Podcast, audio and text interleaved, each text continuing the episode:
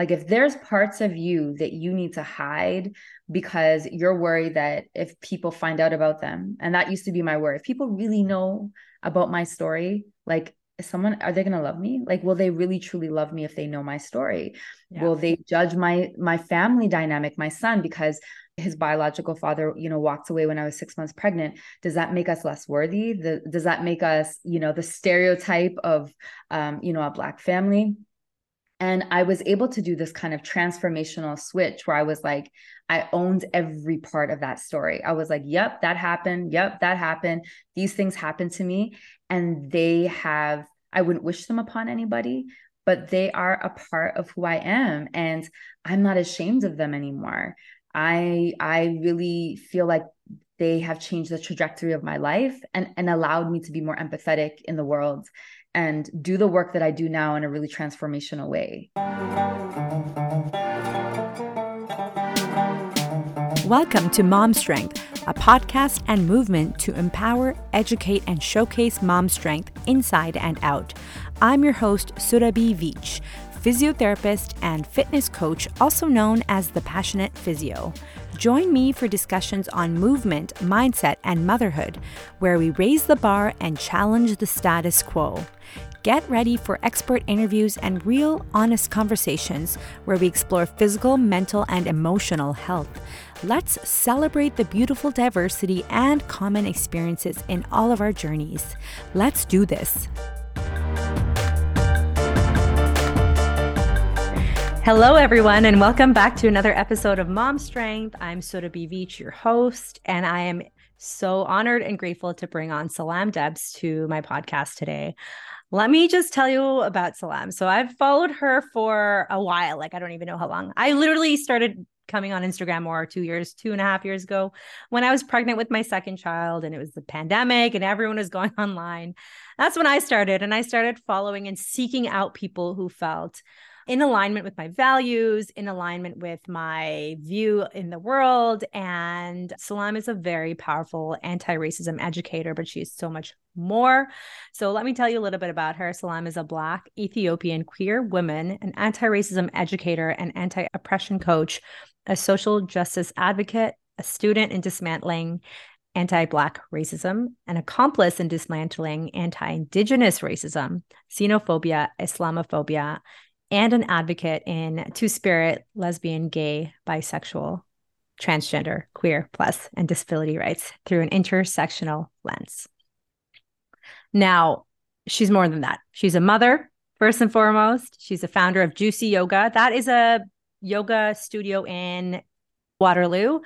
Uh, and I have a history with Waterloo too, because I did my undergraduate degree there many years ago. So she's also yoga and meditation instructor, a restorative yoga teacher trainer, a holistic life coach, a Reiki master, and a Lululemon ambassador. I feel like Salam must be like a hundred because I don't know how you fit all of these years of experience and training literally i'm like holy crap what am i doing with my life um but yeah and she sings you sing in your stories and you have a magical voice and it is healing hearing you sing and when i hear it especially in the morning i'm just like ah oh, what a nice way to start the day I don't have any singing skills. I did vocal lessons for years. My mom thought I was great. I'm not. So I really do appreciate your singing and sharing that gift with us. You're a songwriter, a poet, a practitioner of self acceptance, self love, and radical compassion um, Salam's anti racism work is rooted in the understanding that we must acknowledge and identify the insidiousness of white supremacy before we can dismantle colonial belief systems.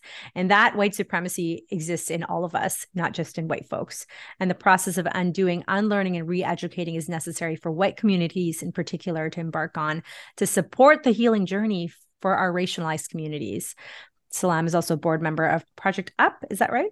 Up, yeah. Up and Sexual Assault Support Center of Waterloo Region and Women's Entrepreneur Center of Laurier University. So, Salam, welcome on to Mom Strength. I'm so honored and grateful to have you here today. Surabhi, I'm so happy to be here. Thank you for bringing me on. I love everything you do, so it's it's so good to be here. So, tell me a little bit about yourself. You have, I know you have a son. Tell me about your experience into parenting and into the work that you do now. You can start as long ago as you want, maybe when you were born. It's totally free for all.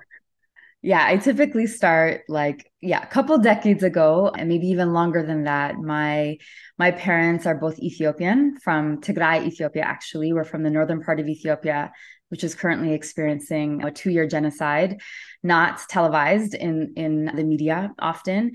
And my family went from separately my parents didn't know each other but they both moved it was very typical to move from ethiopia because of the civil unrest to sudan and then from sudan they met and then moved to amman jordan and i was born in amman jordan and then they came to so-called canada for a better life you know they came here to yeah. create a better life. Um, I was very young when we came here. I was two years old and grew up with my mother, a single mother in Regent Park and in Scarborough, uh, Warden and St. Clair, blah, blah, blah, and uh, Fir Valley, and uh, grew up in, in those communities.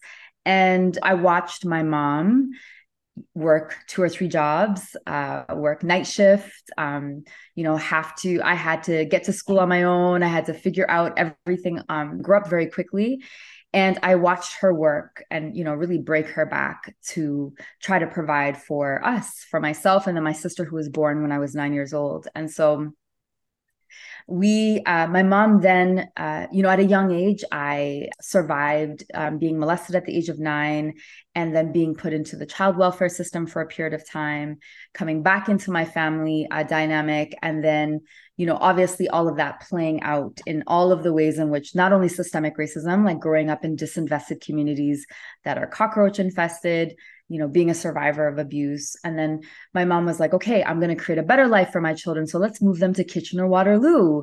Uh, that must be that's going to there was a growing ethiopian and eritrean community so let's go there and that should be a, a much um, you know safer place to live. And we lived in the same type of disinvested communities um, you know in paulander and chandler mowat and um, i at the age of 16 in high school uh, was raped and then experienced you know being downstreamed in terms of academics and didn't get access then to university and so all of this and you know my mom thinking that she was creating this better life for us by coming to kw um, and really actually it was the worst type of racism i ever experienced kitchener waterloo is a very German Mennonite community, a very white community. At least in you know Scarborough and Regent Park, you saw a lot of Black and Brown people. You were mostly ninety nine percent around Brown yes. and Black people, so yeah. you had that community, right? Yeah.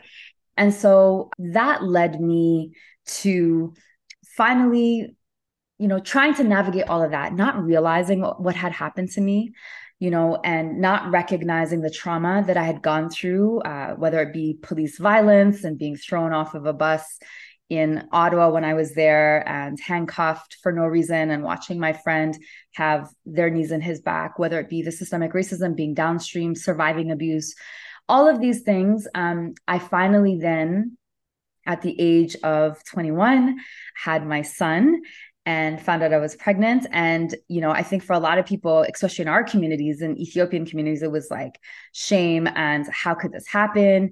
But for me, it was like my greatest blessing. It really was. I knew intuitively. And that's one thing I think has been my saving grace is that I've always had a deep connection to spirit.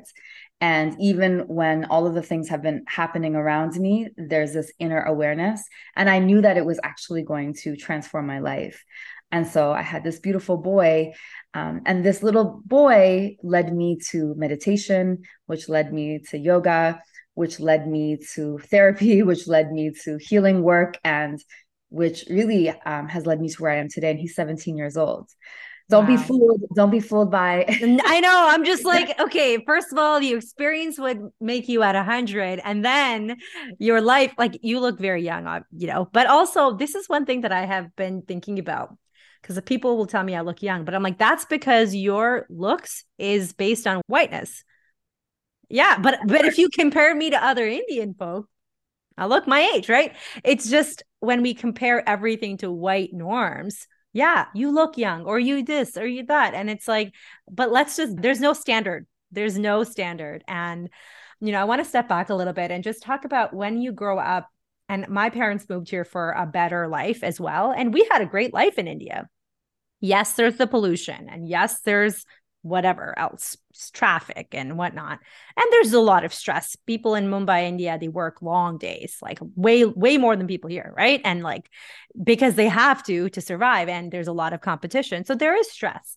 But they came here thinking there'd be more opportunities and more ease of life and that is the exact opposite of what they've gotten. And a lot of people don't recognize that. They think everyone is here from black and brown countries because of a war or they're refugees or they're like their life back home is awful. But like we had maids we had you know we had help we had yeah. nannies. Like there's none of that here. And my parents are still in their 70s still working right? Like they're going to be working till they're very old because they can't afford not to um, and for you growing up in Regent Park, I'm in I'm from Toronto. I went to school around, not in Scarborough, but like border or on North York Scarborough. Um, and when you grow up in a disadvantaged area, like you are forced to grow up quickly. Mm-hmm. And it's not your fault, right? Like people have a lot of blame, like, oh, these parents aren't caring for their children. They obviously care, but they have to work and they have to pay their bills. And so children are forced to kind of be independent much earlier on. And um you know it's it's sad and it is happening. So we need to talk about it. And i'm grateful for you for sharing those experiences and moving to kw like i know i know waterloo is not very i don't know how it is now in 2022 but like back when i went to school it was 2004 right? And um everyone was like, "Oh, Waterloo's so multicultural." I'm like, "What are you talking about?" I came from I came from North York. Waterloo is very white, very very white. Mm-hmm. Um, and the culture is very white. So I can I can see how it would have been a huge culture shock moving out of Regent Park to you know community that's predominantly white and German and Mennonite and um, being so out of place there. Yeah. And racist. Yeah. Like let's just call overtly, it what it is. Overtly racist. Yeah. Yeah. And when you became um, pregnant with your son, and I love that spiritual connection and like knowing that this was the right decision for you. Did you face a lot of backlash? You mentioned in your community you did.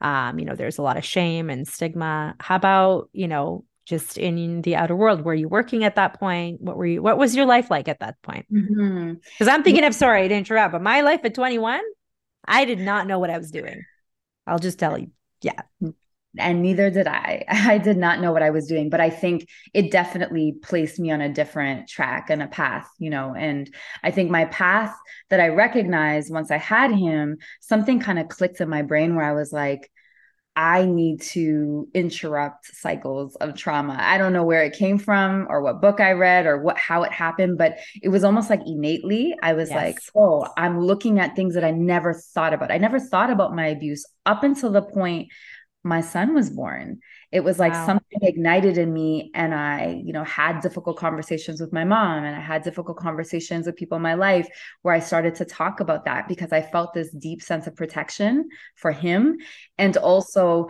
a sense of like empowerment uh, for myself and you know in the world i was obviously experiencing a lot of um, stereotypes i remember that when i when I went for this uh, second week visit where you go in with um you know they come you come in with the baby and they check to see everything's okay and all the things. And the nurse I'll never forget she said to me and I think I was just wearing it was the style at that time was like you know those shirts that were kind of um they were tight on on your chest but then they flowed open? Yes. Yeah. Nice yeah. I didn't have a lot of money. I wasn't buying maternity clothes. I just bought whatever I could, you know, yeah. whatever was in style and I bought it. And it yeah. worked. So it, you know, covered my belly. And um, she said, you know, you you're really going to have to start acting like an adult and like a mother and uh, stop going to nightclubs and partying and start being a mother and you know and grow up and i was like pardon me? What because i cared for myself because i didn't come out in pajamas a week later? Yeah. That's part of our culture you know part of our ethiopian culture and part of i think a lot of african black brown asian cultures is that we we do take a really strong sense of pride in ourselves. And so you know there was that stereotype that that maybe I'm even younger than I am, the stereotype that I'm irresponsible, the stereotype that I, you know, don't know how to take care of my child or that I am, you know, incapable, incapable. or like leaving him to go party, right? Like what? Yeah. And like uh, you know, for anybody who's had a child, you're in a very vulnerable state postpartum. Like, very, I almost think about it like the womb. Like, I'm not sure what type of birth you had, but like, whether it's a vaginal or cesarean birth, like you're open and you're healing, and your uterus is kind of shrinking, and you're in this open, vulnerable state. Your baby in the first two months of their life, you know, there's a lot of development. And to hear traumatic words like that is so painful. And I'm sorry that you had that experience because that is as any nurse person working with pregnant folks, check your bias and not even your bias, your hate, because that is a yeah. judgment. It wasn't like she was asking you, "Oh, are you? What's your life like right now?" There was no question, and there's just an outward judgment and um, based on her own presumptions, um, and that is so far yeah. from the truth.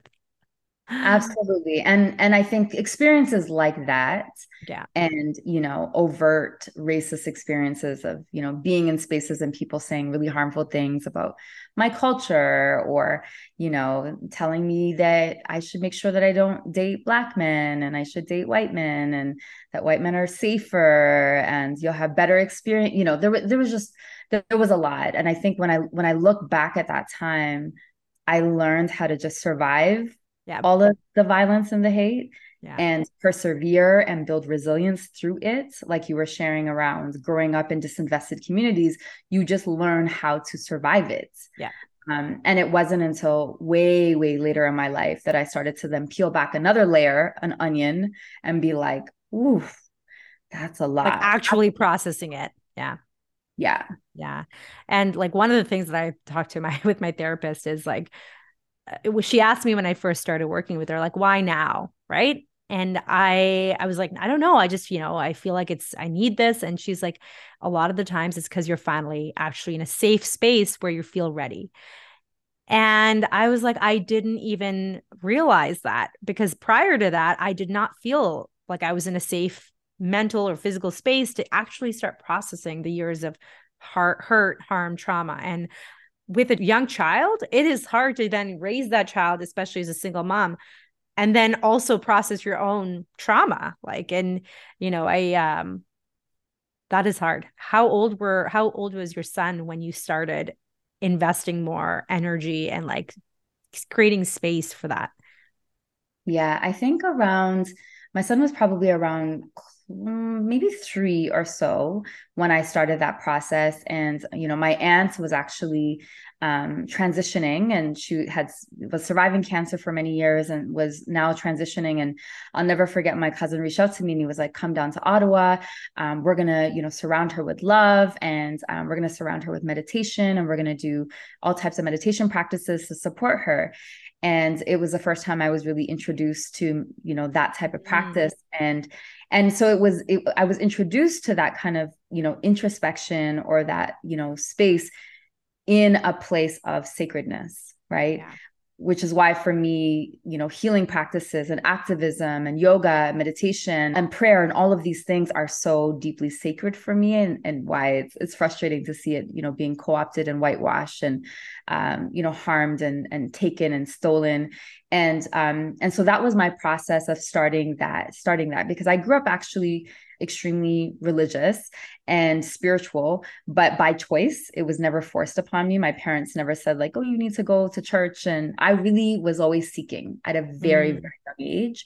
And so my seeking has always stayed the same. It's just how I'm, you know, the tools that I'm using to to bring about that awareness is evolving continuously and I love that. It's um it kind of reminds me of when my grandmother passed on and we're Hindu and it was um in Hinduism death is normal, right? It's just transitioning to a different state where you're closer to God and you're um it's it's talked about like a normal normal thing which it is normal right everyone who is born will some at some point die and it's like a normal transition to the next thing and when she passed away we were very close we shared a room together and um it was the most i it sounds weird but it's the most beautiful ceremony to mm. kind of send her off. And that was my reintroduction to Hinduism because I had pushed it away for so long because I, of whiteness, to be honest. Mm-hmm. It wasn't Christian. It wasn't, it was weird. The temple, it was, uh, you know, different culture, different clothes, different rituals. And I pushed it away. And I used to think it was because of my parents forcing it on me that I pushed it away, but they never really forced it on me. They were just hurting that their children weren't invested in what their culture was. And they didn't do their own years of therapy to recognize that. And so I think now as an adult, I recognize it. And um, my grandmother's death has brought me a lot of healing because I've re invested my time and energy into understanding more of my culture. And the yoga and the meditation and the like staying present and being instead of like fighting the truth and what's happening is kind of like being with it and um i love that you've had a similar experience with your your aunt and um you know as as a mom as a single mom a black single mom raising a black boy can you tell me about what that journey has been like because it can't have can't have been, couldn't have been easy in Kitchener Waterloo, especially. Mm-hmm. Were you the only black family? Were there other black families around you? Yeah, you know, because we were in disinvested communities, we were mm. around Black and Brown people, of course. And so we had our own little insulated, you know, community. Um, it was more when you went outside of your community and, you know, you're in high school or you're in, uh, and, and, as I grew up and was in other spaces and workspaces, that I think, you know, I didn't really have my first real friendship with like a white person until like, um, I would say grade 12. And then it kind of like lingered. And then it was into the work world. And when I was in the work mm. world and, you know, had had those relationships where you're like engaging and being in relationship with white folks. But of course, we all grew up watching all of the shows and consuming all of the indoctrination of who you should be and who you shouldn't be. And so, raising my son, I knew that I wanted to raise him with his culture. I knew I wanted to raise him to love himself. And I thought I was doing a good job at that. I thought that I was like investing all of that in him and pouring that into him. And then I'll never forget at the age of four, you know, he came to me and he was like, Mommy, I wish you called me Zach instead of Jaleel. Mommy, I wish my hair was straight instead of afro or curly. Mommy, I wish my skin was white instead of brown. And I remember just being so like it it it hurt me so deeply. That's like a dagger. Like that's yeah. I was like, how did this happen? Even after I've poured like he's grown up with his culture, he's grown up around other black and brown people but it was because the the society like the the space kw and i think in general where we in live general. yeah in the world we constantly are receiving that messaging and the messaging is that you're inferior and that the goal is to always you know um is always to immolate uh, whiteness, right? And whiteness is superior. It's more intelligent. It's better. It's cleaner. It's it's safer. It's you know all of the things. And so um, that led me down a journey where I was like, okay, I, I really have to, you know, be even more of an advocate. And I think through that process and then him going into school is when it hit me. I was like, oh, these teachers don't all love my child. And they are not all going to, they don't all see him in the light that I see him. Yeah. And so I started ex- experiencing, I'll never forget, and I think it was in grade one, where he had a teacher who was so incredibly harmful and literally it was grade 1 and 2 who treated him like he was this troublemaker, disruptive kid. When literally anyone that knows Jaleel from day one, like he is the most kindest, most caring. I met him like once at the Trevor Noah show. He gives off a very like calm, like uh gentle soul vibe, you know? Yeah, he's an e- he's an easy kid. He's a very lovable kid, and and so started this i started experiencing this thing where he would come home every day and say to me like mommy i'm i, I keep getting told i have to go in the hallway. Mommy i keep getting in trouble. Like what? i keep yeah and so this kept happening and kept happening. And at first i think i inherited a lot of the things that my mom you know immigrant parents teach us which is like just be good and don't make make any mistakes and don't disrupt and everything should be fine because our parents did that in survival, right? And they were taught to like bow down to educators and see them as authority. Um, but then I started to realize, and other white parents actually said to me, like, your son is being targeted, like because he's black. Like we can sense it, we can see it. And started this journey of finally telling him, I will never forget. I said to him one day, I said, Jaleel, when you go into school tomorrow, stand up for yourself. And I said, don't be disrespectful, don't say anything harmful, but stand up for yourself. Because I wanted to teach him that, because at this point, she'd really broken his spirit and he stopped really, he wasn't finding joy in school. And so I started there and he went to school the next day and the teacher did what she always did was which she said to he was helping a student and she said, Jaleel, stop disrupting the class. And he sat down and she said, uh, don't roll your eyes at me. And he was like, Madame, I, I haven't rolled your eyes at me, at, at you. Mind you, this is French immersion, and mm-hmm. that's another conversation. Oh, yeah. Yeah, yeah, the racism in in, in French spaces. Yes. And um he she said, she said, Yes, you did. And he said, No, I didn't. And she said, Yes, you did. So the first time he stood up for himself and she said, he said, No, I didn't, Madame. And she said, Get in the hallway right now. And when he was in the hallway, he was crying. And she said to him why are you crying? Stop crying. Like you should be apologizing to me she said for as a teacher? Mm-hmm.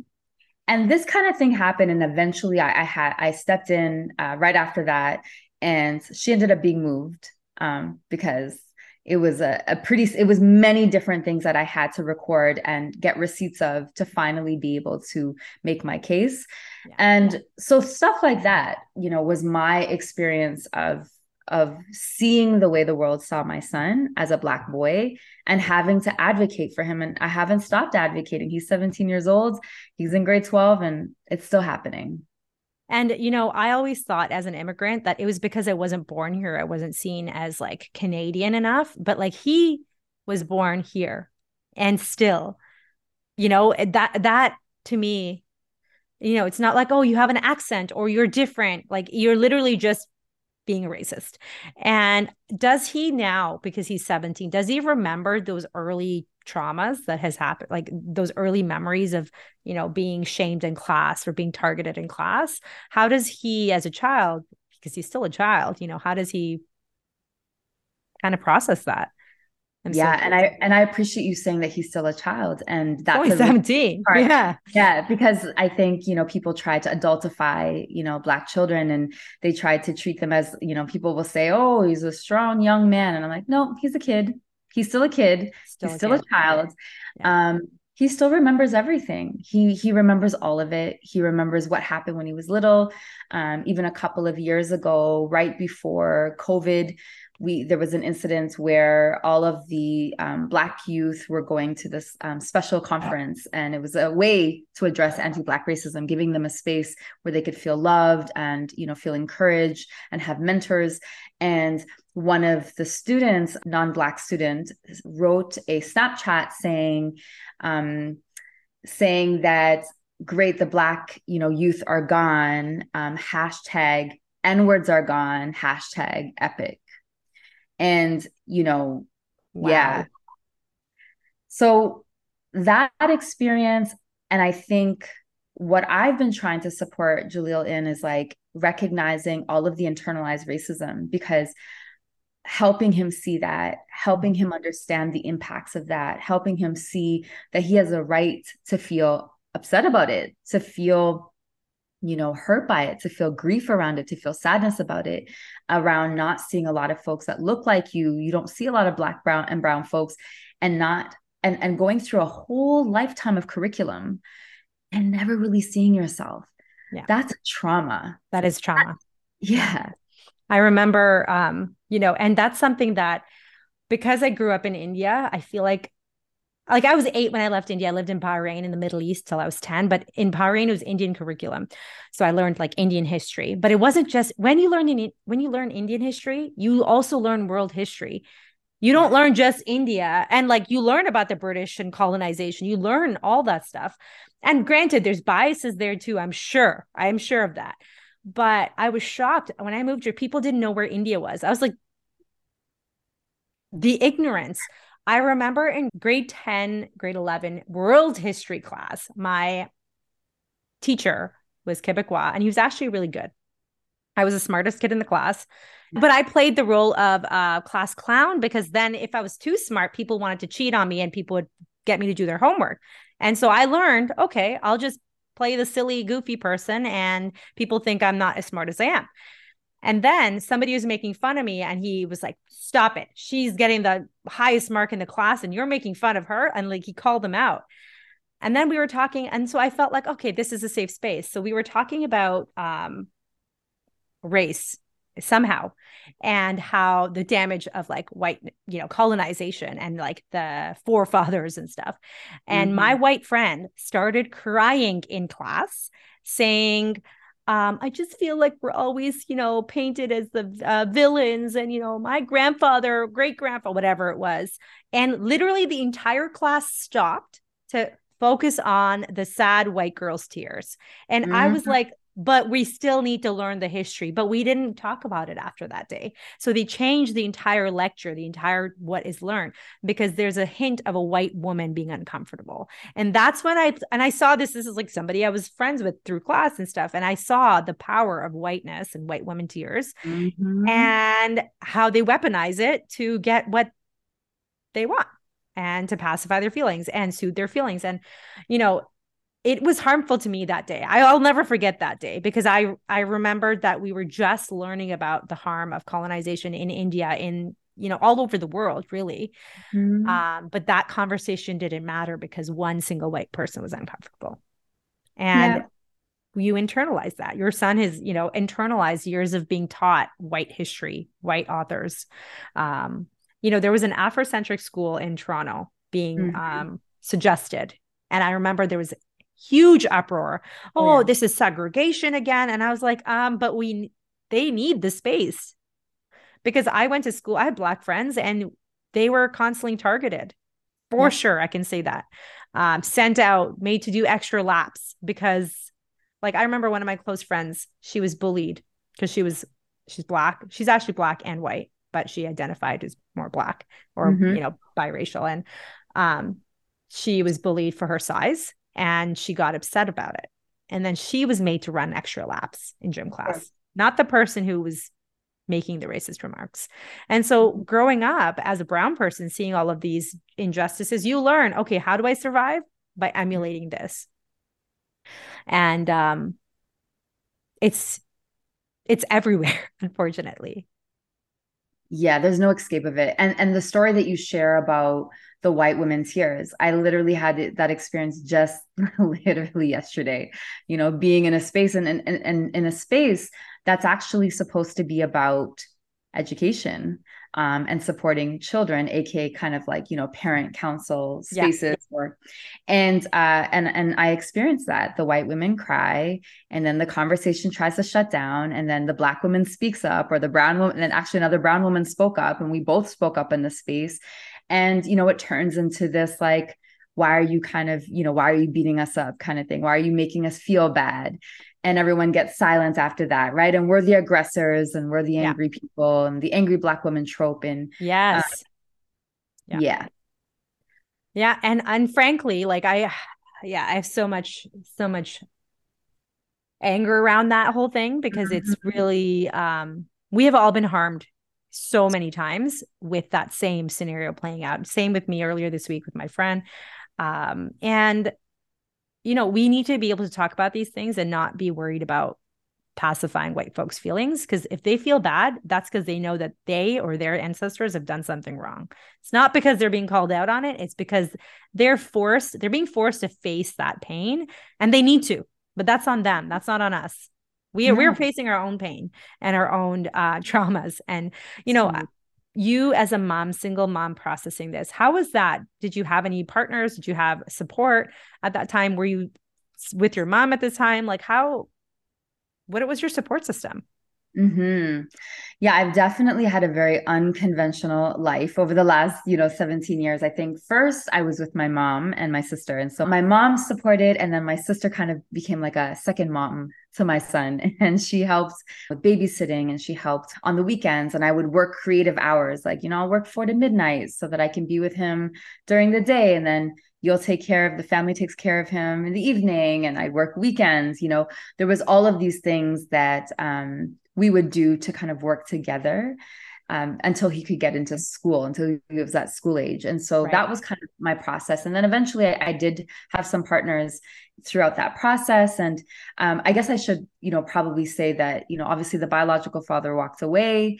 Um, he never came back into, um, he walked away when I was six months pregnant and never came back into my son's life. And so we have definitely had a very unconventional uh, story. And a big part of that has been being in relationships with people that were not the right fit and having to go through you know extensive therapy and figuring that out because you see your traumas show up in relation in romantic relationships and um yeah which you know yeah all of that leading to i think becoming an entrepreneur and being like i need to be able to figure out how to care for my family in a way where i i am not going to have to be dependent on on someone yeah. And, you know, what you said about when you became a mom, that's when that like, it's something clicked, right? You're like, your mama bear instincts, your like protective instincts.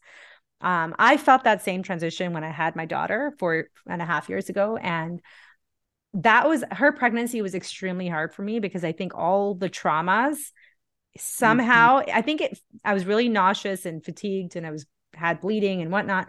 It forced me to slow down and mm-hmm. think because before that i would just bury myself in every extracurricular activities took had two jobs so i didn't have to ever think about what had happened and that's when i time slowed down i was forced to sit and be in my body and it was like i hated it it was so hard mm-hmm. for me but now looking back at what a blessing and gift that time was and is because if it wasn't for me becoming a mother, I don't know if I would have had the same desire to change and to like step into myself and like really authentically, right?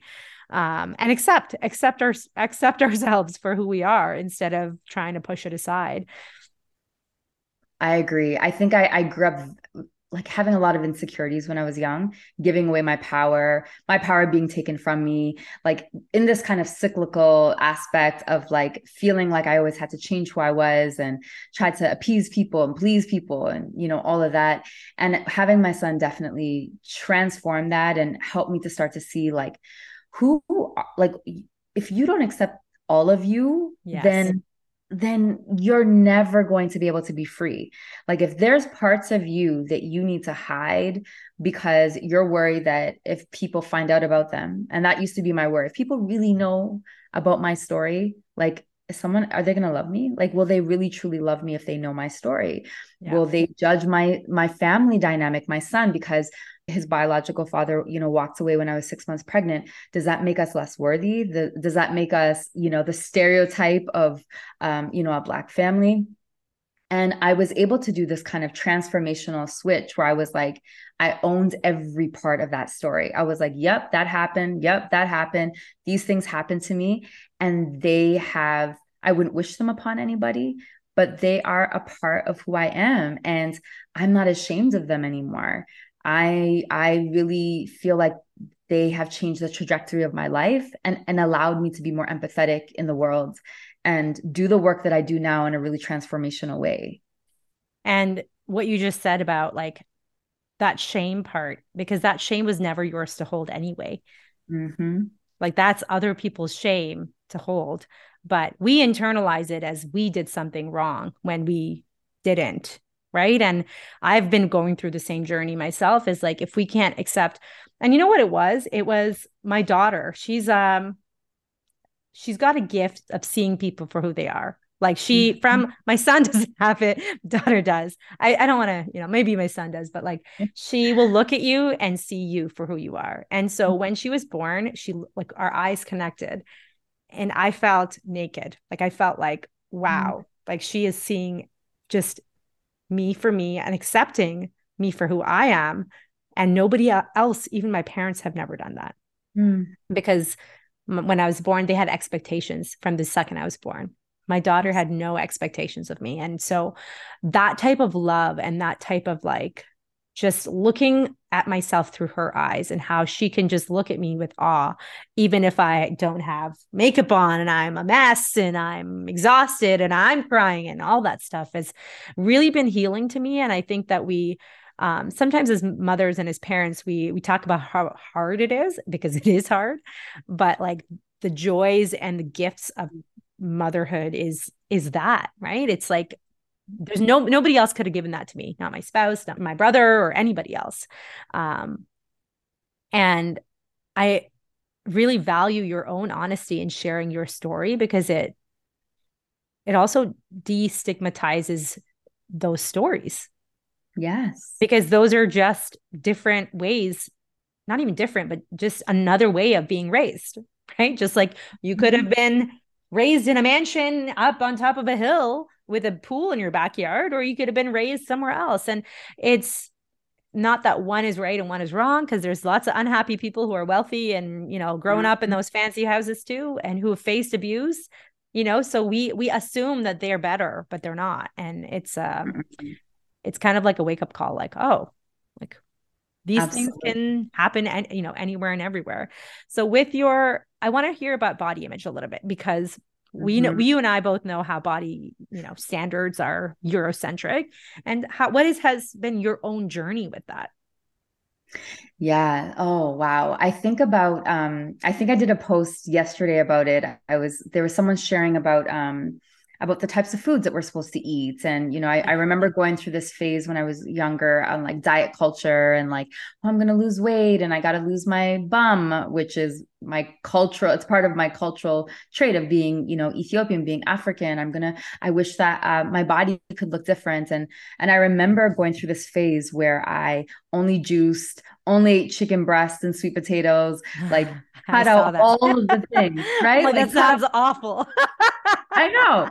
And, and, and and was brainwashed and really conditioned and socialized to believe that my cultural food was bad, that Ethiopian food was bad, that Indian food was bad, that curries were bad, that stews were bad, that breads, that you know, rice.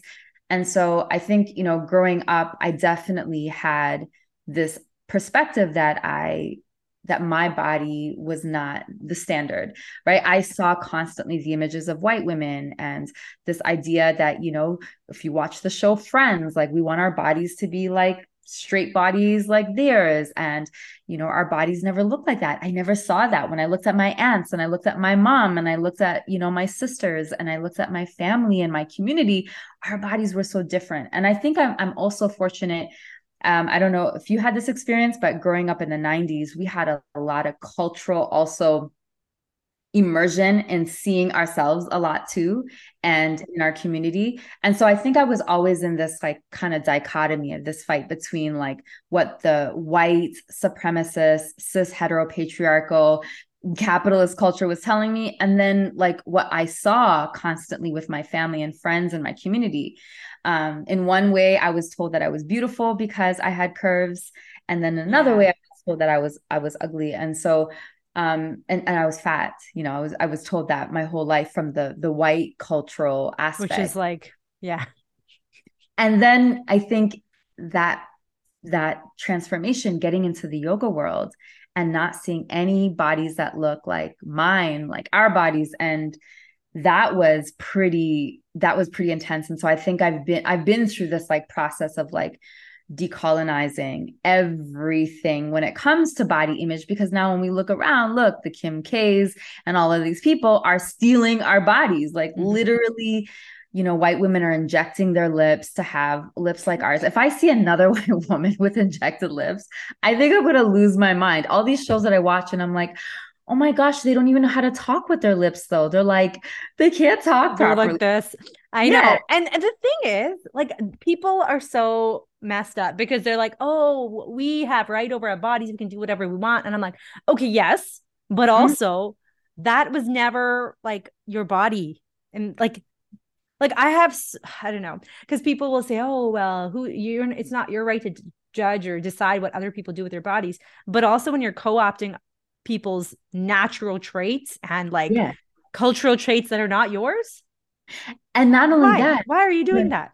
And not only that when we for me for example as a black woman yeah. i am dehumanized because of those traits. the same the same traits. Yeah. the same traits. I'm i'm i'm over sexualized i'm told that i'm unattractive. I'm told that i'm masculine. You know like all of the ways in which our traits we're told that we're unattractive and we're dehumanized or we're more likely to be you know um over policed or our communities are surveilled. like we're seen as like irresponsible mothers because of yeah, the way told you're going to a nightclub and you're like that what? exactly for just okay. existing. That is so that's so harmful. And you know, I I I do think I I see a lot of thin white women struggling with body image and I'm like how fucked up is it that you're already the norm but you struggle with body image. And this is why that diet culture and white supremacy doesn't benefit anybody even white folks. And they like they don't understand that or a lot of them don't understand that because you're like it's impacting you in some ways almost more. Because for me like when i moved here i was i was tiny. Like you know a lot of indian people are small. Depending on where in india you're from i was rail thin and i should have been in grade six. And um, because i started school in india a year early but they said, the principal said, You're too small. I'll put you in grade five so you're not bullied. I was hmm. still the littlest in grade five and I didn't grow a lot in one year, but I was held back academically because of my size. And so for me, it was the other way. I was always too small. I started eating like a Canadian. I would drink four cups of milk, eat all the cheese. My face oh. exploded in acne. My body's not used to eating foods like that. I stopped eating my cultural foods because I didn't want to smell in school. So I would mm-hmm. just not eat. I would just not eat. And so people thought I was a picky eater and didn't like vegetables. I'm like, I love okra. I love cabbage. Like I love the way it's cooked in India or by like my my home, my my native foods. But I didn't like the idea of a garden salad with like a lettuce and tomato. And that's what other people saw as being vegetarian because I'm vegetarian and we didn't eat a lot of eggs or dairy. There was dairy in our mm-hmm. sweets and our like some of our foods, but a lot of South Indian familial food is a lot of it is vegan and um you know i my experience with diet culture was trying to gain weight mm-hmm. to try to mm-hmm. fit in to try to have a bit more curves and mm-hmm. you know i never succeeded obviously until i had my second baby and you know what's funny nobody tells me i'm too thin now and i'm like mm-hmm. i finally have a belly i finally have curves right and nobody's my mom's not harassing me to eat more and but this is the problem with diet culture why can't we just accept mm-hmm. bodies the way they are. My mom is small. I'm small. My dad's small. What would I expect? Right. Like, absolutely. And, um, the big boobs, like the big butt, like the whole injections and implants. And I'm like, that is not a white woman's body typically. No. And it's like, that's fine. You have a ton, you can do whatever you want with your body, but stop co-opting and stealing from black culture. Yes. And and and using it as like a you know currency yeah. in society and and you know that's what they do. We don't have you know we don't have the privilege to be able to do that. This is who we are and it comes with consequences. And it comes with also culture and beauty and ancient like history and you can't just take that and you can't just like select it. Yeah. No, yeah it's like yoga. I'm waiting for the day yoga is no longer trendy. I'm just waiting for it. It's gonna happen. It's gonna happen. And it's gonna decide it's old news and like white folks will move on to the next thing. And i'm like oh yeah. it's left a bad taste in my mouth because of how unwelcome i feel in yoga spaces. So mm-hmm. i would practice it more. And now i'm starting to learn about like okay i, I can't let them decide what i do mm-hmm. and like what cultural practices i continue practicing because um there are spaces for people of color you know run by people of color. And we need to find those spaces and elevate those spaces because we lose our ancient wisdom and the the sacred practices that come with yoga and it's not just stretching and flexibility. Uh, and i appreciate that you talk about that in your studio as well and you know decolonizing yoga and yoga industry standards that exist here. Can you talk about your journey now as uh you know your child is growing up? You said he's going to university next year right Mm-hmm. And how is it now? Because your parenting journey is not done by any means. He still needs you in a big way, especially over the next 10 years or so. You know, that I feel like it, until you're 25, 30, you're still a child, you know? Yeah. Um, what are your what are you focusing on now? Mm-hmm. Yeah. And I really appreciate you saying the part about him, you know, them still being a child, because I think the Western Canadian white culture is like, okay, you're out, you're 18, get out. And, you know, all right, you figure it out. Or their perspective is like, you know, their parents go into retirement homes. I mean, anyway. Yeah, yeah, yeah, yeah, yeah. The point is like everyone just gets sent out and there's no community. So for me, I think I'm really excited that Julius, he's going to stay home for school and he's going to go to, to Laurier. Um, you know, he just got his G2 and so he's driving. So I'm excited for the autonomy he has. I'm worried also, you know, for his safety. Um, he wants to get involved in film and editing and the film world. And so I think what I'm trying to do is really support him in that field and helping him tap into what's possible for him right? And i think our parents never had the ability to do that. And so i'm like what can i do to help you know lift him up and build him up so that you know we can go to the toronto there's a black toronto film festival coming. There's opportunity to go to vancouver and do some things there. And he's uh, he edited my course which is really amazing. What? That's incredible. That was jaleel. Like he did it. Yeah. Oh my gosh so he wow. has incredible talent i think what i'm trying to help him understand so even after all of these years of like working so hard to pour into him all of the the um, media aspect, like the people he would learn from, are all white. And um, you know, people probably listening to this like, oh my gosh, they came back to race again. it's like, it well, is. it's it reality. Is. It's reality. And you know, if you were a fly on the wall in our home, you would hear me saying to him every single day, like, Jaleel, we we gotta seek out um people that you can be mentored by in this industry so that you don't continuously get socialized into thinking that your stories don't matter, that our stories don't matter, because you're going to be storytelling, you're going to be directing, you might be producing, you know, the next Black Panther or some other amazing film yeah. or story or short film. And so I'm trying to support him in really reimagining for himself. Um, because at the end of the day, I, I know that intergenerational trauma is passed down, and he's like, he, I know he can do anything but we still are, you know, amidst systemic racism and all yes. the ways in which he's going to have to navigate university. And I'm like, child, I will come to your school. I will. These people know me in this community. Yeah. they know yeah. who I am. Mention your mother's name and use that as an opportunity to be able to um, hopefully be able to push through that. Well, and I think that's the other part about the parenting. It's like you can do. I think about that too. Is like you you teach all this stuff at home, but the external environment, the schools, the daycares have such a powerful influence on your child. Like something is so simple. We eat with our hands, Indian food, right? And why? Uh, one one day, Nisha, my daughter, comes home and uh, only started eating with a spoon or fork like even like the stuff that is you like how do you even eat this with your spoon and fork? And yeah. but she's been told every day at daycare it's not clean to eat with your hands.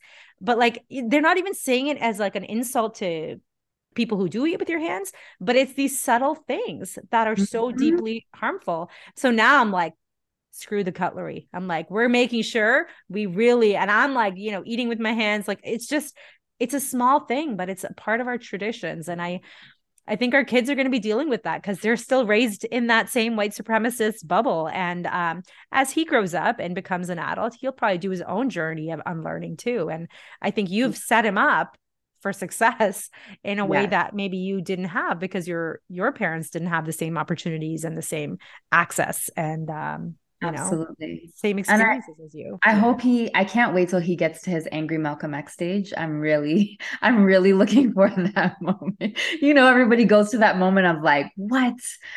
You know, and and I mean, I've obviously, like you said, you know, we share with our children all of the things, right? They know about white supremacy and we talk to them about code switch. Like they they know all the things. But I think there's an internal awakening that has to happen for them where they go, oh, okay I, you know, because I know he experiences from his white friends, you know, microaggressions, macroaggressions, which are really abuse, death by a thousand paper cuts, about his hair, about his, you know, all of that has happened yeah. Yeah. for years. And I know that he also sometimes protects me from the things that happen because he knows I will show up. I will pull up to any space. And so I know he has to go through his own kind of like building of that awareness and that fire to wake up and go, oh, yeah, enough is enough kind of thing. And for him to just learn that he can advocate and like feel empowered to stand up and know that it's safe to do so because that's the other thing is we're not going to stand up until we feel like you know okay it is safe i am protected um, and that death by a thousand paper cuts is so so accurate and i had a big falling out this week with a friend who i've known for 22 years and i think i briefly shared with you that and um, it's actually i don't think i'm hurt as much anymore. I think it was meant to be. It had to happen at some point because we've grown i've grown and she's still back in high school mm-hmm. phase. And ultimately when people are not willing to see the impact of their hurt and harm or even recognize that their actions as a nice person, quote unquote, can be so deeply harmful intentionally or unintentionally we can't change them. And they have to recognize that for themselves and do that journey themselves. Um, and that's something that your course really your course was deeply painful for me just learning because yeah. i think that was necessary because it's not you know i know things from a brown indian lens. And then there's like the black lens and then there's the indigenous and then the, like the chinese and the japanese and like all of the different cultures and communities around the world mm-hmm. that are so deeply impacted. And then we pretend like we're just fine and nothing happened and you're like but it did. And so i think there needs to be that pain in that learning so then yeah. you can then start to come over to the other side and be like okay but what now? What can we change now? And what systems can we like speak up at? Like we went to our kids daycare for canada day. Ashley my my partner my spouse did because we took the, your course together. And i'm like i'm not doing the labor for every single time there's an issue of race or something mm-hmm. you know? Because it is emotionally a lot. Mm-hmm. um and if we're parenting together this needs mm-hmm. to be mm-hmm. this needs to be happening. So they put canada flag tattoos on my kids my daughter the older kids without asking our permission without i'm like first of all don't mark my kids bodies with anything without my permission. And they're like oh but she was excited. I'm like she's a kid. She wants to be included. Of course she's excited. Everyone else is doing it. But she's three. Like let's you know and we we talked about we don't celebrate canada day Mm-hmm. We, we, talked about the, you know, we just talked about the indigenous, you know, the harm and her, and suddenly the next day we're just in celebration mode. And, um, anyways, that was a conversation that my husband had with them. Whether they are going to change it for next year, I don't know, but they won't touch our kids with tattoos anymore. That's that's, that's for part. sure. Um, and then teaching your kids why they're not necessarily being excluded, but that that's an mm-hmm. inclusion that we don't want to be part of. Mm-hmm. That's why we have to clarify what we mean by inclusion and yeah. and diversity and all all of these this language that's been tokenized now and you know co-opted what do we even mean by that yeah. and you know there's a cognitive dissonance around the colonial am- amnesia that they want us to all stay under you know? Yes. Because they benefit from that. When we stay under the colonial amnesia and we we are just not aware we're numb and we smile and we do racism with a smile and we accept these spaces which is survival. It's not our fault so you know we've had to assimilate we've had to survive. And but the reality is like when we start to become aware and we go through that painful experience like you shared through you know doing that kind of unlearning and relearning and and looking at it it it ignites something in you. It wakes up something in you. It wakes up pain. It wakes up trauma. But it also is like a reminder like oh they've lied to me my whole life and I get to reclaim exactly. back my culture and reclaim all the things we talked about today body image, standards, food, how we eat. I always say that, like, why do we even sit at tables in the way that we do? Like, like we're all British. Yeah. I know. I tell my clients, I'm like, eat breakfast on the floor because, like, we need mobility and you're always sitting, like, the, sit in different surface, different place. Like, we, everything is so, you're right. It's insidious in everything we do. Um, and like even just the act of like when I show up at a friend's house, I don't want you to have to clean for me and give this big, I just want to feel like family, right? Mm-hmm. But with like the whiteness, it's like, oh, well, uh, I have to know three months in advance so I can clean up. And I'm like, this is not friendship anymore. This is a business appointment. Like, you know, like mm-hmm. let's just take that facade off and be human. And I think that you know, I showed my husband this video of like a Diwali celebrations in India, and I'm like, see the joy, this mm. joy, this joy. Can you tell me one white celebration that has this much joy? Yeah, and no. and you know what? Fine, maybe Oktoberfest, but Oktoberfest is like a drinking. It's drinking. You know, yeah. When you're drunk, yeah. everything's fun, right? Like exactly. Yeah. And I, I, feel the same way. Like in Ethiopian culture, it's like I share a lot of And know, I love that you do. A lot. Because yeah. to me, it like protects me. I'm like, here's information about white supremacy. I'm going to say white supremacy 15 times today, but I'm going to continuously like integrate my like your joy. my my joy in it because they're I you know I made a decision a while ago after burning out multiple times like yes. I'm not going to be a mule to white supremacy's awakening that is not my job like my job is to impact my community. My job is to heal. My job is to support my son in intergenerational healing, to break those intergenerational cycles.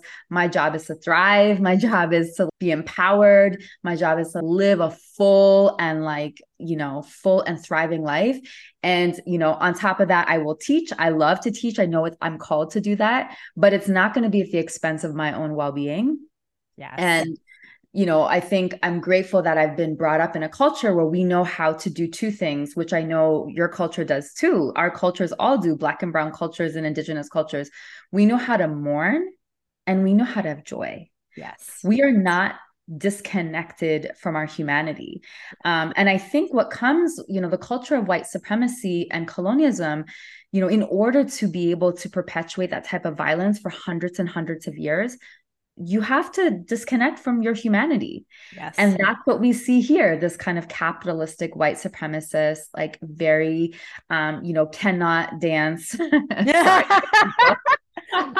I, I would not dance. I have, I have two kids, and one has my genes for dance, and one doesn't. And I'm like, I got to teach her because this is like dance is like just I'm not amazing at it, but it's just part of my life, you know, oh, and yeah. it's you just the rhythm and the feel and the music and you know, it's it's interesting because I um I shared just my experience this week. Somebody messaged me on Instagram that I a friend of one of my best friends that I known for 22 years. Uh this this other person messaged me asking me how to pronounce a name. Hey, mm. Monday morning. Hey, uh, can you just tell me how to pronounce this name? I'm like, excuse me? I'm like, am I an encyclopedia? Am I Google? Am I the am I the authority on name pronunciation? Am I the authority on every single thing Indian? And and let me tell you this: that name was not Indian. And I said there are uh, 1.3 billion Indian people. There's millions of names and ways to pronounce names. And I said this is not a question for me. And I'm like, why don't you just ask the person? Like, you know, you want to know something, ask. Oh, uh, she's a real estate agent, and she's like, oh well, I would, but uh, some excuse. And I said, I just said like, no, you know, look it up. And then she's like, haha, you know, hope you weren't offended. Sorry. And I said, you knew I was going to going to be offended because you're saying that. And I said, I'm like, actually, I'm really surprised you asked me this question. This is not appropriate. I'm not Google. Um, and I just left it at that. And I informed, I messaged my friend to inform her that her friend had done this. Mm. And the way my friend reacted was, I mean, you know, initially it was like, oh, like, sorry, that that wasn't appropriate. But you know, you do talk about name pronunciation, and you know, um, I guess when you follow someone on social media, it seems like they get to know you or whatever. And and I was like, even if my husband came and asked me random questions like that, I would have thought it was weird. And I and I said, I was like, I don't need justifications. I need an apology and an acknowledgement of the harm and a friend should be able to hold space like that and also have a conversation with your wife friend to stop doing this kind of shit. Um, and so that her reaction was very telling. But the worst part was her husband then messaging me the next day, gaslighting me and tone policing me and calling me, mm. you know, condescending and then asking mm. me not to tell his wife about it. wow. I was like, this happens to nice white people. This is literally somebody I would have called family, 22 year friendship. But this is what this is how they see me and how they you know that they don't really see me as an equal human so mm-hmm. um why are we investing time into relationships like this and for anyone who's a black brown person of color listening to this i know you've had experiences like this with white friends i know for a fact every single person has you do not need to put up with that kind of mm-hmm. space um where you're not seen for your humanity and take salam's course because you'll learn that's what that's where i started learning i was like you know what I have control over who I have around my life. Mm-hmm. Maybe my parents didn't when they moved here. Maybe I didn't as a kid.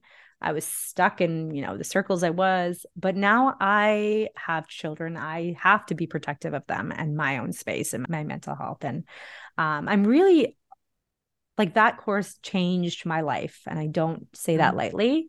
Um, because the healing it was uh, it was really painful like during some of those like just the lectures and you're like because we didn't learn about this in school. And I wish we did because kids need to learn it, not so that they can hold that trauma in them, but so that they know what was actually happening and so that mm-hmm. they don't repeat these mistakes over and over. White people need to learn this so that they recognize what their history is, their parents' grandparents' history is.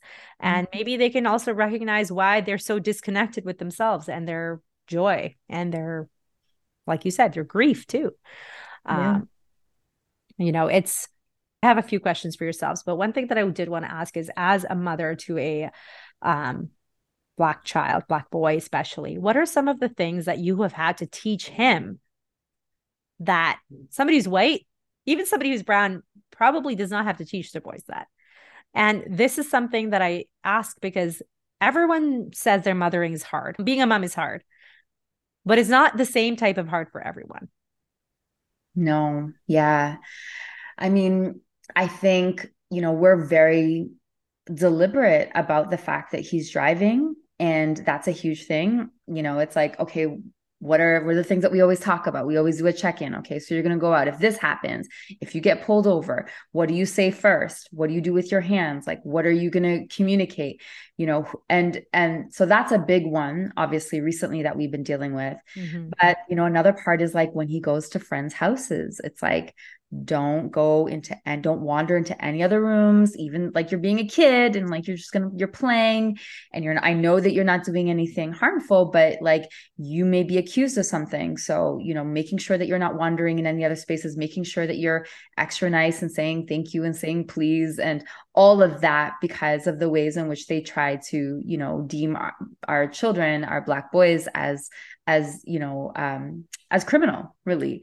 Um you know if you're going out with your friends and y'all are at the mall making sure that you know you do not put your hands in your pockets making sure that when you're in stores that you're um that you're careful that you're aware. If you're friends and y'all want to go out because he's a teenager and he should be able to you know make mistakes. Socialize. Yeah he should yeah, be allowed and, to make mistakes yeah. But he he you know we really there's a hyper vigilance that he has to be aware of because of the fact that if his white friends decide that they want to you know do something and have you know have fun or be you know do something funny as a teenager it's like you're the one that's going to be targeted if security or police or a karen or a ken you know the the policing white people of the community yeah. um, see you and so um, I think it's things like that, but it's also like him going into the film world. And I remember us having like a really, it was a heart to heart, and I I felt sad, and I felt like I have to do this. I have to teach my son this. I was saying to him, like, as he was developing, um, you know, developing content, I was saying, like, you know, it's important for you to be aware, like, if you create, like, the difference between creating things that like are rooted in who you are or projecting the socialization of whiteness, right? In your storytelling. Yeah. And he was like, but mommy, like, why can't I, you know, it's a couple years ago, like, why can't, why do I have to think about this? My friends don't have to think about this. You know, when they're creating as content creators and doing media and editing and, and directing and writing scripts, like they don't have to think about all this. And I was like, I know, kiddo, and I'm sorry, but this is a reality. Yeah. And, you know, we've had so many hard conversations like that where his white friends are able to do certain things and and and for us we don't culturally there's things culturally we won't do you know yeah. white friends white parents often let their children you know do a lot of things at very young ages in their homes and drink yeah. and smoke and i'm like we can't let that happen. Yeah. And i want you to have autonomy and i want you to have freedom but i also need to ensure you're safe. Safe. Yeah. And i think that's the um that's the part that as a kid I was rebelling as a teen and as a brown girl I wish that I did listen to my parents more because they didn't necessarily have heart to hearts it was more of a control like listen to us or or else that's it um and I did many stupid things that I really wish I didn't do um you know scenarios I got myself into, was taken advantage of because I was trying to fit in. And I think it's so um I think it's so important that you're having these conversations with him. I know they're hard because it's going to hopefully protect him too um, from also, you know, growing up and be like, oh, I've just been storytelling, I've just been creating from a white lens, and I'm taking myself out of the equation because his his expertise and his view is his expertise, right? Like his opinion matters. Um, there's a thousand other white, you know, creators out there. And even as a physio, right? Like as a physio, as a pregnancy and postpartum fitness coach, my content is different than the yep. other thousand, you know, Sarahs and white mm-hmm. physios out there. Um, and you know, people will be like, wow, your content's really good. I'm like, that's because you're not used to seeing content from a non-white lens. That's why you're you're like you're seeing it and you're like oh because i'm talking about things in a different not in a different way but in a way that's authentic to me um and i yeah i'm i'm really um i'm sure you're so proud of your son and i know he's going to grow up and be like i'm so damn proud of my mother because what you have been doing for him and done as a single mother and you're not just impacting his life you're impacting your whole community and everybody who knows you in the online space and through your courses. Um and uh, yeah endless gratitude to you honestly. Thank you. Um i have some final thoughts i want to ask you about yourself and your everyday um what's your what are you reading right now? What's your favorite book your favorite podcast? What what do you recommend? Ah so what am I? Re- I'm not reading anything specific right now, but I would think when I think about um a book that I really love recommending in terms of like parenthood, yeah, is um I would say Between the World and Me, um, Ta-Nehisi Coates. I think that that book broke my heart open and was like, ah, he is like a poet and um, yeah that book is an incredible book for i think anyone but especially black parents that are, are listening to to this podcast um, and and all parents to listen to. Nice. And that i'll put put that on my list. I love reading in the fall and winter. I don't really read in the summer because it's go outside more but um i'll put that on my list. And how about what do you do on a daily basis for self-care what do you mm-hmm. prioritize? Three rituals or three things that you do to hold space for yourself?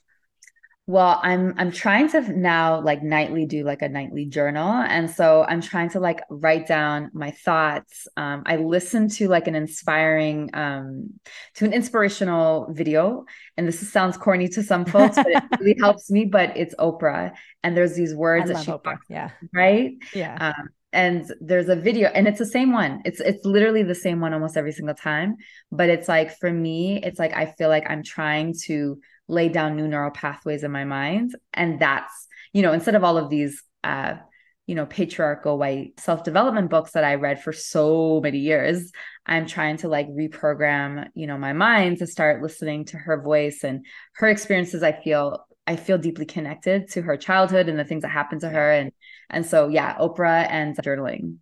Nice. And I, um, one thing that I wanted to say about that is you um, the self development books, I've always liked that too, even since I was a teenager. My parents like it too. But you're right, they're all white voices. And even like words like, I'm a people pleaser, but I'm like, are you a people pleaser or a white people pleaser? Like, there's that's a difference, right? Like, there's so many like, ah, imposter syndrome. And I'm like, I've never felt like an imposter. It's just that I'm never represented. So I don't feel like I belong. Like, there's a difference, right? Mm-hmm. I don't mm-hmm. doubt that I'm, I can step up and show up. It's just, we learn these key phrases and things that women deal with and i'm like i don't resonate with that messaging because the reason i feel like i don't belong is very different than imposter syndrome. Exactly. And when white white women and men and non-binary folks write books about you know from their perspective and their lens and try to you know market it as like for everyone for everyone yeah. It's it's not true right? It's not true. It's for a white audience. Be honest about that. Take accountability for that um, because our experiences are dramatically different in society. And so yeah listening to black and brown voices in everything i do now is really key for me to be able to you know do that healing. Yeah. Yeah. And if what are you passionate about right now? What's something that's like new or old or anything? That what's your main passion right now? Um, what am I passionate about right now? I think I'm passionate about right now I'm passionate about joy. I think I'm really trying to live out joy in like uh like regardless of all of the things and in spite of all of the things. And so practicing joy, I think um, I had my 40th birthday recently and yes. I had 90s R&B DJ. I had like That looked amazing. that looked so much fun. And I love that. Joy doesn't have to be on pause because of other things that are happening, right? Like it's I always think about that. Flowers are still blooming even if there's a war. Like, you know, there's still flowers blooming, nature still keeps going on and like we need to keep experiencing joy and love and um, and if you look at other cultures like not other our cultures across the globe the global majority you know work does not come first Never. community comes first connection comes first and so we also internalize that white supremacy capitalist culture where we start to become these people where we're just like working to live and then we get yeah. home and then we don't have energy and then it's like oh it's hump day wednesday and then friday and then wednesday and it's like i am like trying to decolonize myself and get back to that to that place or you know i don't know if i was ever there but i know that i experienced it growing up that essence.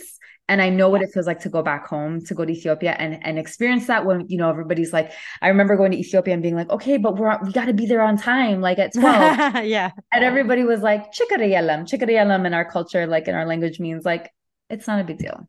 Yeah. like we're good. Yeah.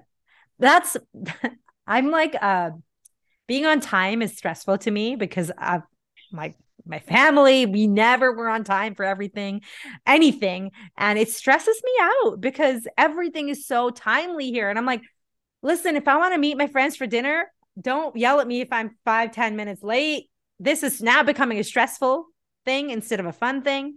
Um and it's a very like white thing right? And and and it's also common in black brown you know folks who also are living in that white supremacist lens, they get upset about lightness and this. And I'm like, yeah, my dad was like that. My dad definitely was like he he internalized that kind of professionalism. Yes. And and I had this and then my mom was the complete opposite. My mom was like did not and so it was like oh I and, and I fought myself on that and thought that I was a bad person or that Same. I was for so many years yeah. until I started to realize like now they have all these conversations around deconstructing and time is an illusion. I'm like, oh, really? So now y'all are going to start talking about, you know, changing work cultures and changing the ways in which we look at time. It's like, I think all of the things that I used to reject or I thought was bad about Same. our our yeah, cultures. I'm like yeah. reclaiming it. It's like obviously Same. I'm not going to be disrespectful, but it's not that big of a deal. Yeah. Exactly. That's what I feel. I'm like, it's really, it's not an emergency. Don't feel like, you know, the world is ending. Um, and the other thing is like, I remember like with that, this is how I see it. World, many parts of the world colonized, stole traditions, stole food, spices, cultures, women, changed North America, Western culture, and then now in India, they're copying Western culture. They're eating like us here. They're copying things. But now here we're learning, oh, West, you know, Eastern culture, you know, the, they were right. And now what's going to happen in 50 years is back home in India, they're going to start realizing that their ancient ways were right. But like that damage, like I see my cousins eating like food, like cheese dosas. Like, I don't know, you know, you yes. don't make cheese in dosa. I'm sorry. You cannot do that. And it's just like they're just copying the Western because they believe that we're better. Just like they believe my parents believe that it's a better world here and a better opportunities. And I'm like, mm-hmm. you're you've been fed a lie. And I think even on sharing on social media, I know a lot I have a lot of Indian followers, and I hope they see that coming here is not going to guarantee them anything. Mm-mm. It's not. no. If anything, you yeah, if anything, it's a it's a huge sacrifice. You give up a lot. You give up you so give much. My, yeah i still today miss community. I still feel part of me is um we live in an area where there's a lot of chinese korean persian but not a lot of indians and i feel like i miss community and so i've started to go to the temple more often even though there's not as many like young youth but there's still the sense of community and the clothing. My daughter for the first time wanted to wear indian clothes and that was really healing for me because i felt like it's really important for my children to also love and embrace, you know, their Indian heritage. Um, and yeah, thank you for sharing that. Now, if you could change anything about the world, what would it be? I feel like I already know the answer, but Can we reverse the last 500 years of I know white supremacy colonialism that destroyed the earth, exploited, extracted, and you know, where we're now all in therapy as black and brown, you know, and racialized and indigenous people for the internalized racism that we've experienced. I think the world is a little bit of a dumpster dumpster fire right now yes. in terms of white men um, continuously destroying the world. And I do um, I think that what I wish more than anything, if I could change things, is that our children will have a different vision for themselves and will not have to fight as hard as we've had to fight. Yeah. Um, and so that's I think that's my my greatest, highest, you know, vision and, and purpose for, for our next generation. I love that. And I hope that that happens. Um, I think we're we are part of the change, and I hope that we create pathways for our children and for our, our children's children to live in a better, more healing environment and space. Um, and I think even Mother Earth, right? Like even the Earth itself is crying, right? Like we have harmed the Earth so much through yeah. our exploitation and capitalism and excess, excess everything. Um, yeah, that's a great that's a great wish. Um and i hope that we will get there. Mm. um what would you say is your mom's strength? Mm, i think my mom's strength is really owning my own story like owning it to the point where it it's transformative and um really releasing layers and layers of shame. And you know, I think folks used to say to me, like, oh, like, does Jaleel feel bad about himself because he doesn't have, you know, his biological father in his life? It's like, no, but we normalize those conversations from the moment he could speak. Yeah. So it was never a taboo thing. And he knows about all the things that have happened to me. So I've never hid those things from him. So that in, in obviously age appropriate ways. Yeah, but absolutely that it's been a journey of like reclaiming all of who I am yeah. and realizing the parts of myself that I used to think was too much is actually my superpower. Yeah. Um, when it's when it's you know placed in the direction of good, and so I think it's it's the ability to be able to mirror back to my son that I'm I'm a human being. Yeah. I don't I don't think my mom or my dad could do that for me. No. Um, our parents could not because they were in survival and they were in teaching mode. And so, although I teach a lot to my son, I feel like I'm also able to mirror back to him my humanity and the fact that I'm also a mother, but I'm also a, a human being. Human. Yeah. And I think that's uh, a that's something that I wish you know my mom had done for me is just t- told me, oh, I've been through this too uh, instead of that feeling of I'm the authority figure and you you have to just listen to me. We're perfect and you're the one making mistakes. And that was part of the you know the type of environment that I grew up in, and that that was probably part of the colonialism and the uh-huh. the like patriarchy you know model too. So um, I love that you are. Uh, an amazing, incredible person. And um, you have touched so many people that you probably will never know because of the work that you do and also the um, fullness, the wholeness in the ways that you actually embrace who you are. I'm thinking about some parts of myself that I have never talked about. And I'm like, huh, why do I still hold shame there? Because mm-hmm. it's not my shame to hold and you know even just this conversation is very healing uh, and i'm so excited for people to hear it and connect with you if you if they don't already know you um, and to continue just learning and engaging with you. If people want to find you or hang out with you or connect with you, where's the best place? And if they want to learn from you, where's the best place? So, first, I just want to say thank you, Surabhi. You're such an incredible, your voice, first of all, in the anti racism course was so incredible. And I remember being like, yes, Surabhi's here. Like, you're going to say all the things. And you came in I know there's a lot of emotional labor that came with that, but also your heart and your spirit, your voice was so fierce. Um, so I'm just totally in love with everything that you're doing. And I love watching your videos and how you inspire people. So thank you. Thank you for everything that you do. Um, but folks can find me on salamdebs.com. That's my website. They can also go to Instagram um, at salamdebs and uh, Facebook for the same thing. Everywhere, everything is basically Salam Debs. If you look Perfect. me up, you'll be able to find me. Perfect. And your next, when is your next round of your anti-racism course coming out? So the anti-racism course, the cohort will begin the first week of January. Amazing. I 100% recommend it. It has been transformational. There was a it was actually perfectly timed for me because I felt like I went in to myself for a while and let it sit and let it kind of just work through me and um you know just being kind with ourselves especially for anyone who is black indigenous brown racialized just having the compassion for ourselves because we didn't ask to be put in these situations, but we have had to deal with it time and time again. I didn't ask to wake up Monday morning and have that random message. I didn't ask for that.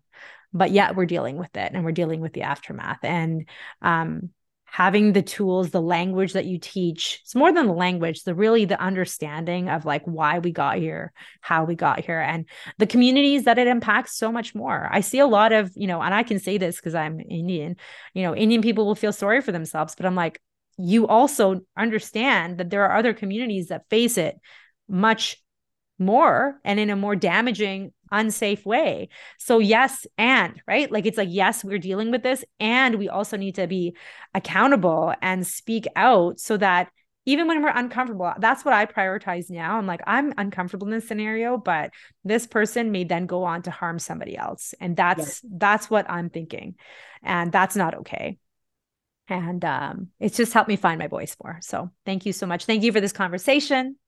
Lots of love to you and lots of joy to you as well. So if you're listening to this conversation and you loved it, please tag us on Instagram, share it with a friend, share it with everybody in your life who needs to learn, grow, and be inspired. Thank you for tuning into this episode of Mom Strength and being part of this important conversation. Check out the show notes for more info and links, and we'll chat again real soon.